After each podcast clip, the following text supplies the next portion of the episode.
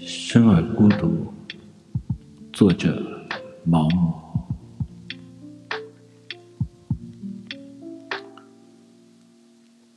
我们每个人生在世界上都是孤独的，每个人都被禁锢在一座铁塔里，只能靠一些符号同别人传达自己的思想。而这些符号并没有共同的价值，因此，它们的意义是模糊的、不确定的。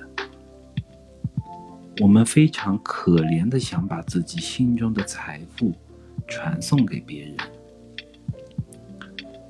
但是他们却没有接受这些财富的能力，因此，我们只能孤独的行走。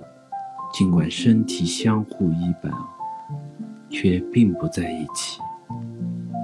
既不了解别人的人，也不能为别人所了解。